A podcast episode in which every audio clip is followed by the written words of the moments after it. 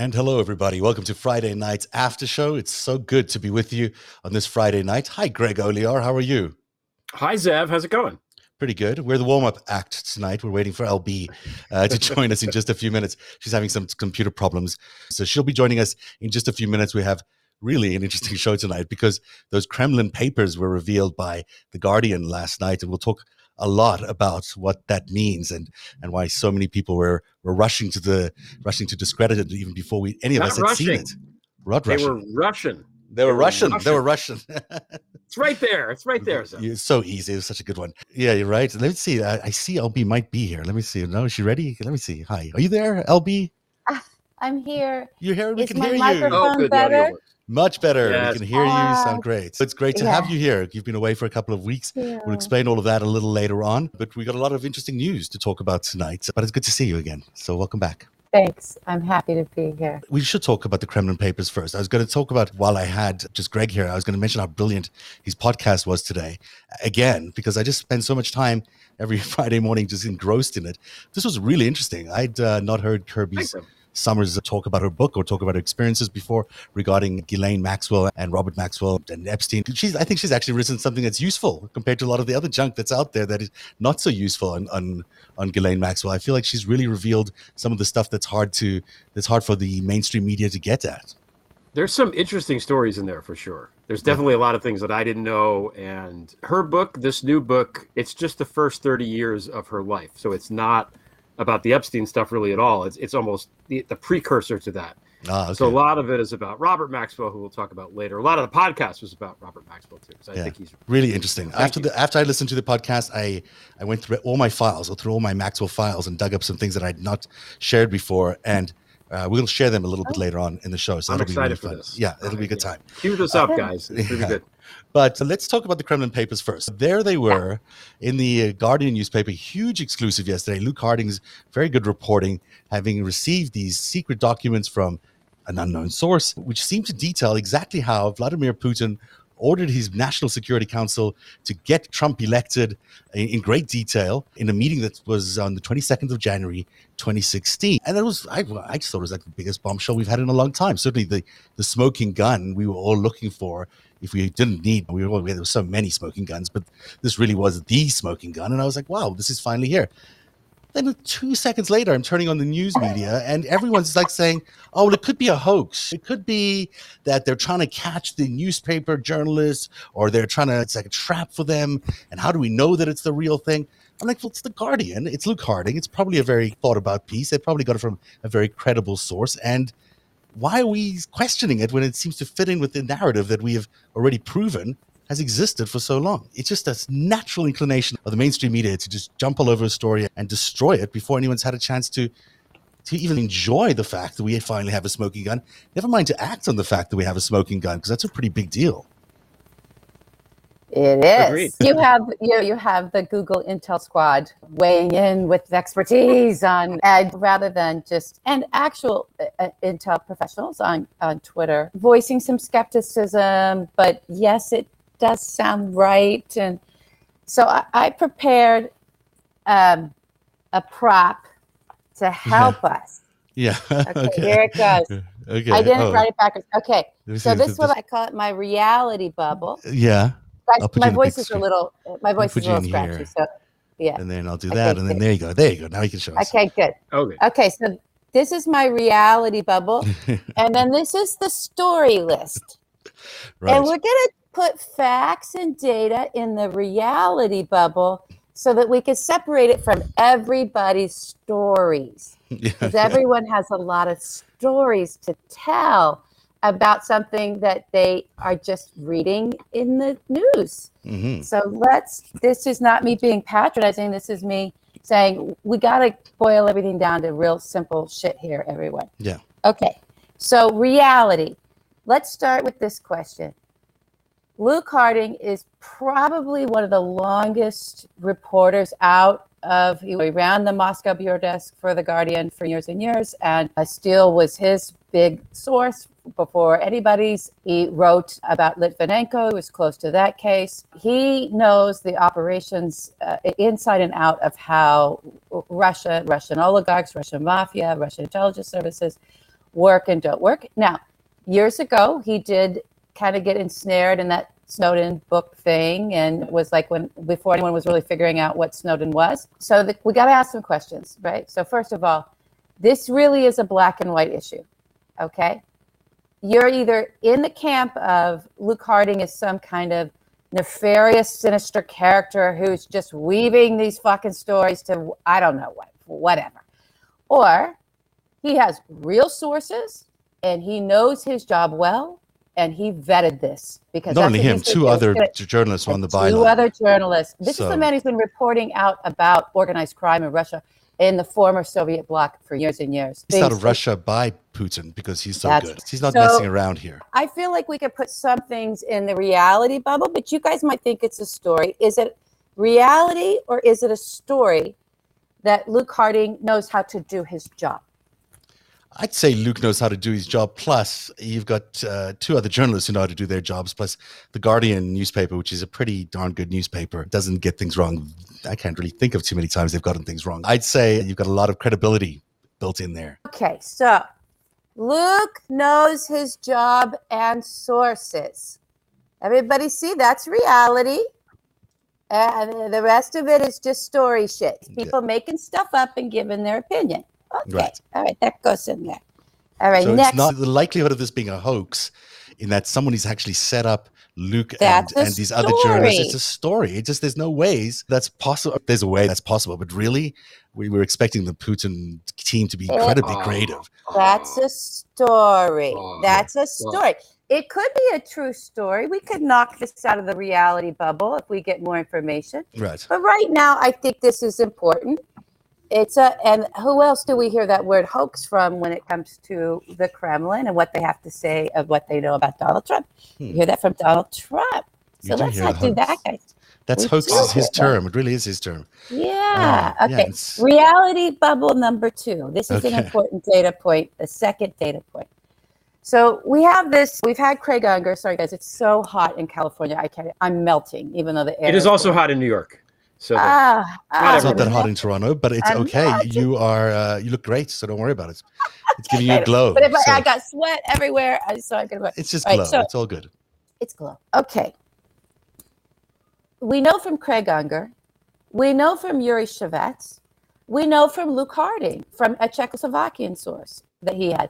We know from Khodorkovsky. Okay, we know from people that have been say the same thing, and I'm going to guess all of those folks, and I think Dutch intelligence as well, I'm going to say all of those different reporters or sources don't have the same person telling them the same story. I think they do all have different sources, and they're getting this sort of touchwood of information, and what that information is that's been coming out of them since Christopher Steele, we know it was in the Steele dossier, is that there is disruption inside of the Russian mafia intelligence complex, I would call it that, and Vladimir Putin, that there are forces that want him out. It's not a symbiotic relationship anymore. But yes, it never really is, but we know that there's been, it started with the Steele dossier, then we got it from Khodorkovsky when he went on BBC and he told them in 2018 or 2019, we got it from Luke Harding separately in a separate thing, and we got it, I believe, from Dutch intelligence, and we got it from Yuri Shvetz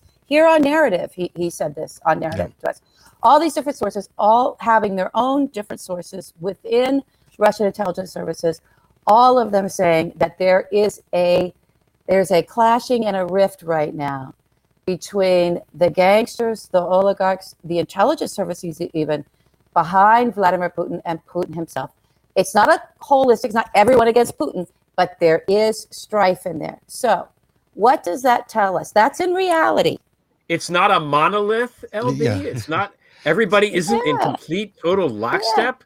Yeah. And Putin doesn't make up everything. Putin is a very powerful dude, but he's the head of a massive administration. And that's how he's powerful. He's not WandaVision, for God's sake. Yeah, exactly. Making his own reality, you know? That's right. Good job. Okay, so I shouldn't cite. There is a rift. There is a rift, and so the fact that somebody that might be in that meeting or someone who had access to that document, I mean, I think the reporting was it was someone in that meeting, could possibly be going against Putin in order to leak this information out. It is, that's a reality. Okay, guys, that possibility exists in reality. So everybody's saying, oh, they would never do this and they would never let it out. And blah, blah. It's still a little bit of a story, but it's also a reality. It's true that they're having a political fight, but we don't know necessarily who may have leaked it yet. The story would be that anyone outside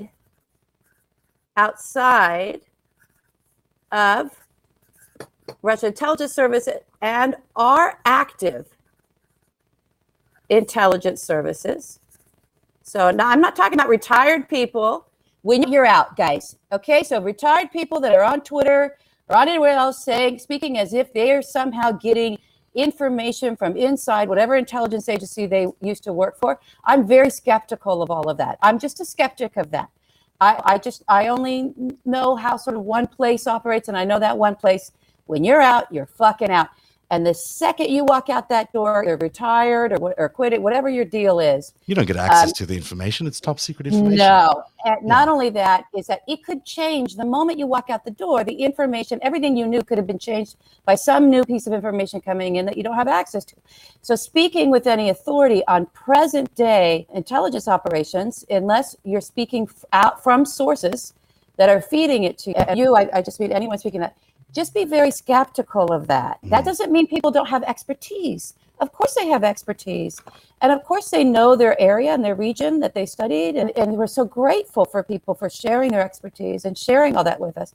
But something like knowing the legitimacy of this document, if you've been out of whatever agency you served in for quite a while, I don't know. I'd be skeptical. Yeah. Okay, so anyone outside of Russian intelligence services or our intelligence services having that's a story. They're just telling you a story. I've got some things to add to your reality. Yeah. Oh, good. Do bring it on.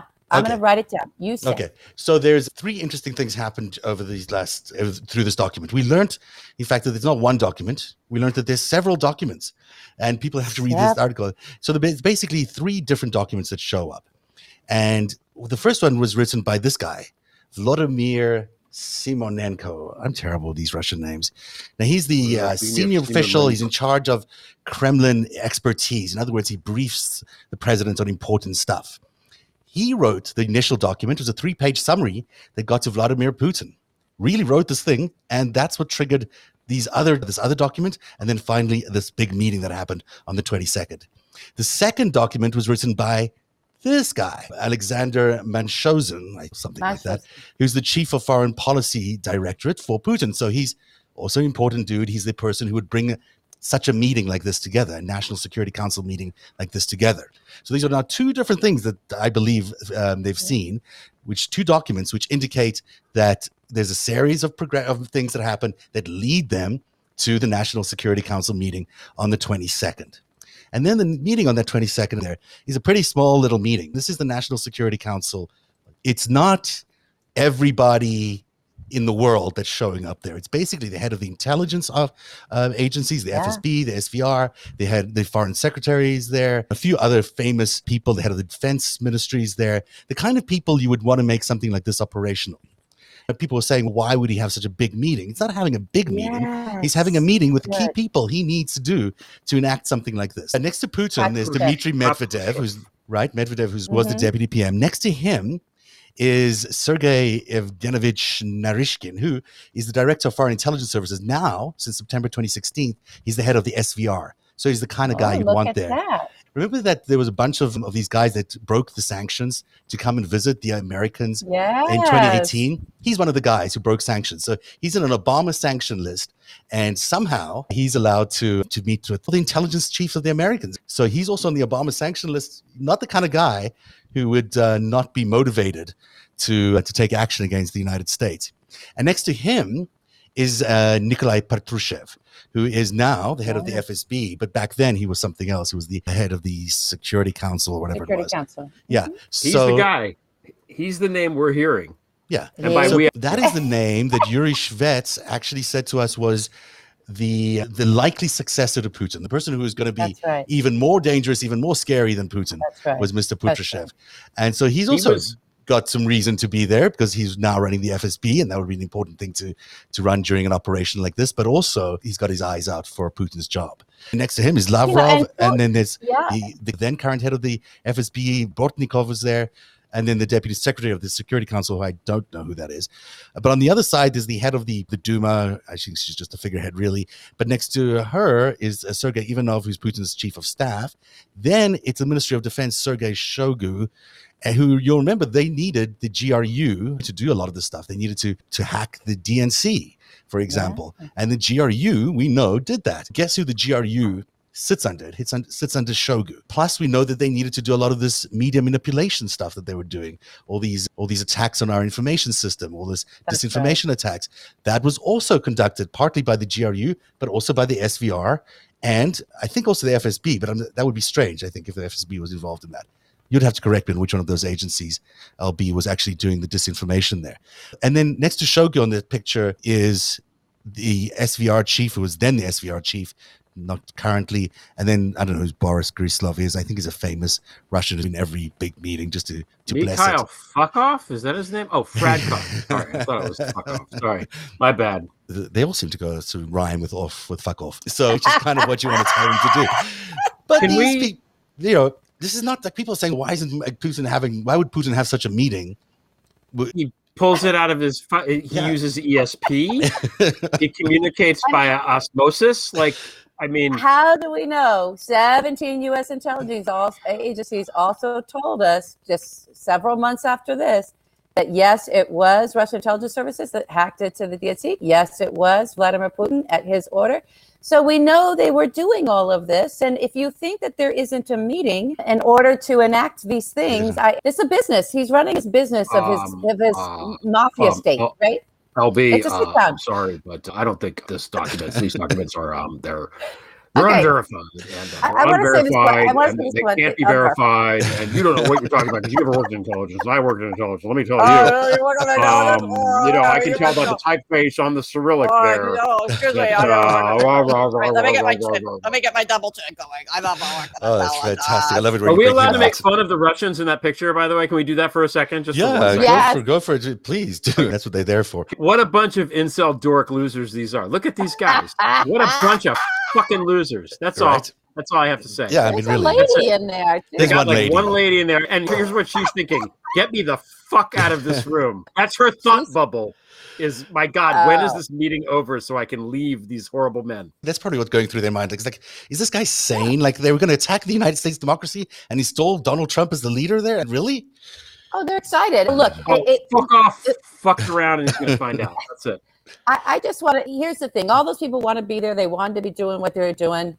Putin is only. We know he's only barely 5 feet tall. Lavrov could have just stepped on him and squashed him at any time he wants and get rid of that little squashy bug. Okay, so the other thing I think that's important to put in the reality bubble, and this is what Craig Unger was saying today, and this is what people are collapsing. So I want to uncollapse it. This meeting is not. I don't believe that the reporting is saying or trying to pose it in any way, shape, or form that this meeting was the aha that Putin had and Russian intelligence services had of like, oh, we can use Donald Trump. Aha, who is he? We don't know him. And what Craig came, and this is another, goes in the reality bubble. I'm sorry, everybody in the audience and everyone who sees this on the internet. This is in the reality bubble. You're going to have to deal with this reality. It has been confirmed 10 ways to Sunday. In the reality bubble. You see that? Trump, KGB, 1980. Fact. Trump, fact. KGB. No way. Fact. You heard it here first. Impossible. He was recruited by the KGB when Russia was still when the Soviet Union was still intact in the 80s. Right? And it doesn't matter what that agency has become now, blah, blah, blah, blah, blah. They own him. They've owned him since the 80s. So he was there in their fucketeer catalog of people they could put their pin on and say, pull that fucker out and let's get that guy going for us. So he's a mail-order president. He's a mail-order president. Exactly. So don't think... Right, and he's been laundering their money on all their flight capital and working with all these private intelligence folks. It's just, he's a nightmare, this guy that was our president. This meeting and this reporting is not saying that this meeting was the aha moment of, oh, maybe this guy is so stupid we can use him. They knew exactly who he was. Mm-hmm. If there were some things thrown out there, in great detail, if there were things thrown out there in that meeting that got written down, it's because they're noting, remember, he's this, because they were going to run an information op on us. We'll be very thorough in collecting all the information they needed for an operation, so everyone would know what they're working on. Because they're working on an operation. So everyone needs to know. These 10 people around this room, or however many they are, need to know what they're going to be doing. So he's telling them, he's giving them the order. And he has to sign the order because that's the way they do things. Otherwise, people can say, well, you didn't give us the order. So that's why he signs it. Now, let's get we got to get the last thing in the reality versus. So then there was someone that put out there who reads Russian, and it said, the comma wouldn't be there, and the period wouldn't be here, and these misspellings wouldn't be there. Let me tell you something. When you're taking notes in a meeting like that, they're not going to be perfect. I don't think it went to the editorial desk where the grammar check person, and I don't make sure that it was all right. Dostoevsky scholar read it over, LB, and Pushkin made it into poetry. I understand. So that's also a story. It could be, that's an important detail and data point that no one ever writing who is a native Russian speaker ever would write like this ever. I'm not seeing that though from others who say, no, these are just mistakes. Like this guy's just taking notes fast. And then I know that there are people hung up on that one tweet that somebody sent out about that and using that to disenfranchise this whole story. And I just want you to calm down as somebody who takes notes in big meetings and does writing. I'm telling you, I put commas in weird ass places too, and dashes. And I don't know that's evidence, but I'm not discrediting it. I'm just saying that's in the story. It doesn't really go in the reality bubble yet. No, they'd be horrified at that. But one of those guys, I think the guy I told you about, the guy who was the FSB guy who came to visit here, was the Obama sanctions list. He apparently plagiarized his entire doctorate. He's a doctor of something, and he plagiarized particularly. Let's get it together here. So when we return, we're going to the document. We've got lots of other things to share. We'll be right back. Hey, everyone. Thanks for supporting the Narrative Podcast. Today's episode of the show is brought to you by Made In. If quality and craftsmanship is important to you, you should check out Made In. Made In is a cookware and kitchenware brand that works with a renowned chefs and artisans to produce some of the world's best pots, pans, knives, and wine glasses. Made In produces professional quality cookware and knives for those who love to cook. They source their finest materials and partner with renowned craftsmen to make the premium kitchen tools available directly to you without the markup. Made In products are made to last, and they offer a lifetime guarantee. Their cookware distributes heat evenly and can easily go from the stovetop to the oven in no time. And their knives are fully forged, perfectly balanced, and they stay sharp. They have 28,000 plus 5-star reviews, and their products are used by some of the world's best chefs at Michelin-starred restaurants around the world. Made In, better cookware for better meals. Right now, Made In is offering our listeners 15% off your first order with the promo code NARRATIVE, N-A-R-A-T-I-V. This is the best discount available anywhere online for Made In products. Go to madeincookware.com/narrative, N-A-R-A-T-I-V, and use promo code NARRATIVE for 15% off your first order. That's madeincookware.com/narrative. Use promo code NARRATIVE. There you go. Welcome back, everybody. Now you know how to spell narrative and where to put your right commas in Russian documents. By the way, LB, you're a believer in the Oxford comma, aren't you? I think we've had this debate when you've vetted some of my stories. Everyone is a believer in the Oxford comma. I don't know if I am. The reason the Oxford comma, the reason that it takes out the comma is because it's AP style to not have the Oxford comma, and that's to save ink. It's to save money on printing newspapers, which doesn't even fucking happen anymore. Or tweets letters, and the characters in Twitter, you only get so many. Yeah. So then maybe you have to do it, but it's not. Listen, I'm a screenwriter and a poet, and so everything's dots and dashes and weirdness, and I don't use subjects and verbs. I'm actually the last person to ask, because whatever's going to get the emotion across for me, that's how I write, or the visual. I'm trained to write. So the actual document that they wrote, and this is the only piece of it we've seen. It's a little segment of it. I don't read Russian, and I don't understand Russian, but it looks like a pretty densely written Russian document. It looks like a lot of other things. This seems to be page 18, which means it's, or at least point 18. It seems like a lengthy document they put out. Now, the other interesting thing that came out in this document was this assessment of Donald Trump, that he's impulsive, mentally unstable, and unbalanced individual who suffers from an inferiority complex. So check, they got it right. What's Russian for duh? Yes, but this was January 22nd in 2016. Yeah, we knew this then. Did we know it then? We knew this. We knew this then. Yes, we did, and they did. But these are important notes. They are. You have to keep it fresh of like, what are we dealing with? What is our subject? How do we control him? What kind of semantics are we going to push to him? What about him will sort of seal him to his followers? What can we work in there when they're pushing and creating propaganda? All of this is important stuff. Why would the Russians put this, if this is a hoax document, just going down that theory of if it's a hoax document, why would the Russians put this in there? Like they would, it defeats their whole purpose.